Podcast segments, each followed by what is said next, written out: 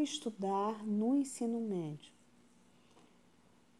Estudar no ensino médio sempre é um desafio.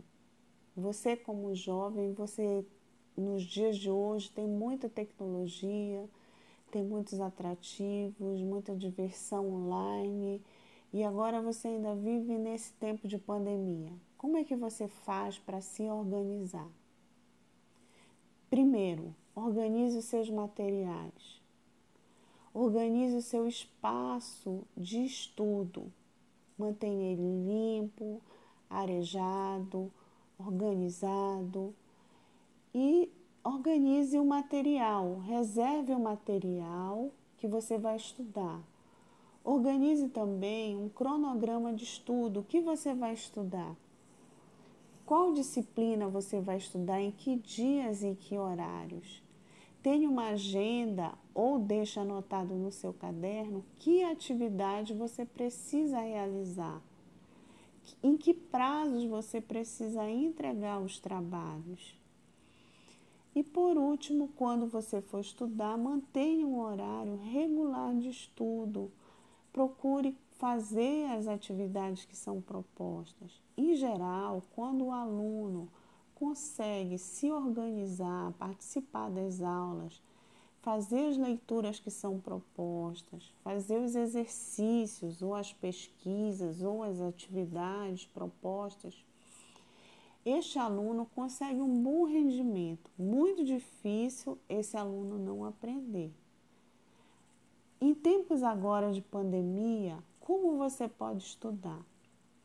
Você deve observar o que, que o professor está propondo, qual é o objetivo dele de ensino, o que, que ele vai ensinar, que materiais ele está propondo que você estude e como você deve estudar, você deve observar isso. Se você sentir dificuldade com o método do professor, você vai criando aos poucos estratégias de estudo. Como é que você faz isso?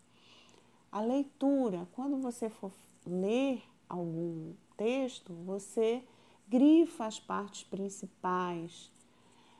É, você, você vai fazer uma pesquisa, você observa a fonte, você não vai copiar trabalho da internet, você vai fazer o seu trabalho, porque é a sua síntese de aprendizado é, você procura fazer os exercícios, né? você, você pode buscar apoio em vídeos, você pode fazer perguntas ao professor, mandar por escrito suas perguntas, ou fazer um áudio fazendo as perguntas, anotar no seu caderno as suas dúvidas e aos poucos é, e buscar você mesmo as respostas. Isso é muito importante porque à medida que você faz isso, você aprende. Então, todas essas ferramentas que tem hoje, é, no caso da sociologia, nós temos várias ferramentas de aprendizagem. Por exemplo, vocês vão ter um blog, as aulas, todas as aulas de sociologia, pelo menos as aulas mensais, você vai receber um slide que vai orientar o seu estudo. O que estudar, como estudar e o que precisa ser feito e em que prazo entregar, tá? E além disso, sempre vai aparecer nos slides de orientação o objetivo de aprendizagem. Mas cada professor organiza seu trabalho de determinada forma.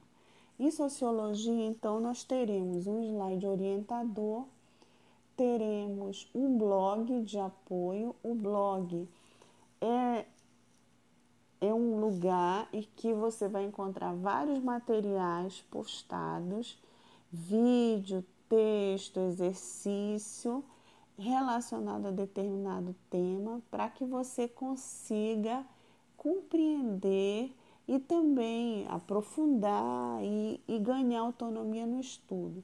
É importante que você entenda que no ensino médio você precisa ter autonomia para estudar. O que significa isso? Que você, à medida que você for avançando, Você precisa ganhar responsabilidade e compreender que o seu aprendizado é uma responsabilidade sua. Você precisa se dedicar para aprender. O professor vai ensinar, ele vai ensinar, vai mostrar para você como você vai estudar, vai apresentar exercício, atividade, vai conversar com você ou vai observar se você está fazendo ou não as atividades. Mas é muito importante que você compreenda que o principal interessado no seu aprendizado é você porque ele vai abrir esse aprendizado, vai abrir para você melhores condições no mundo de trabalho. Certo? Até a próxima.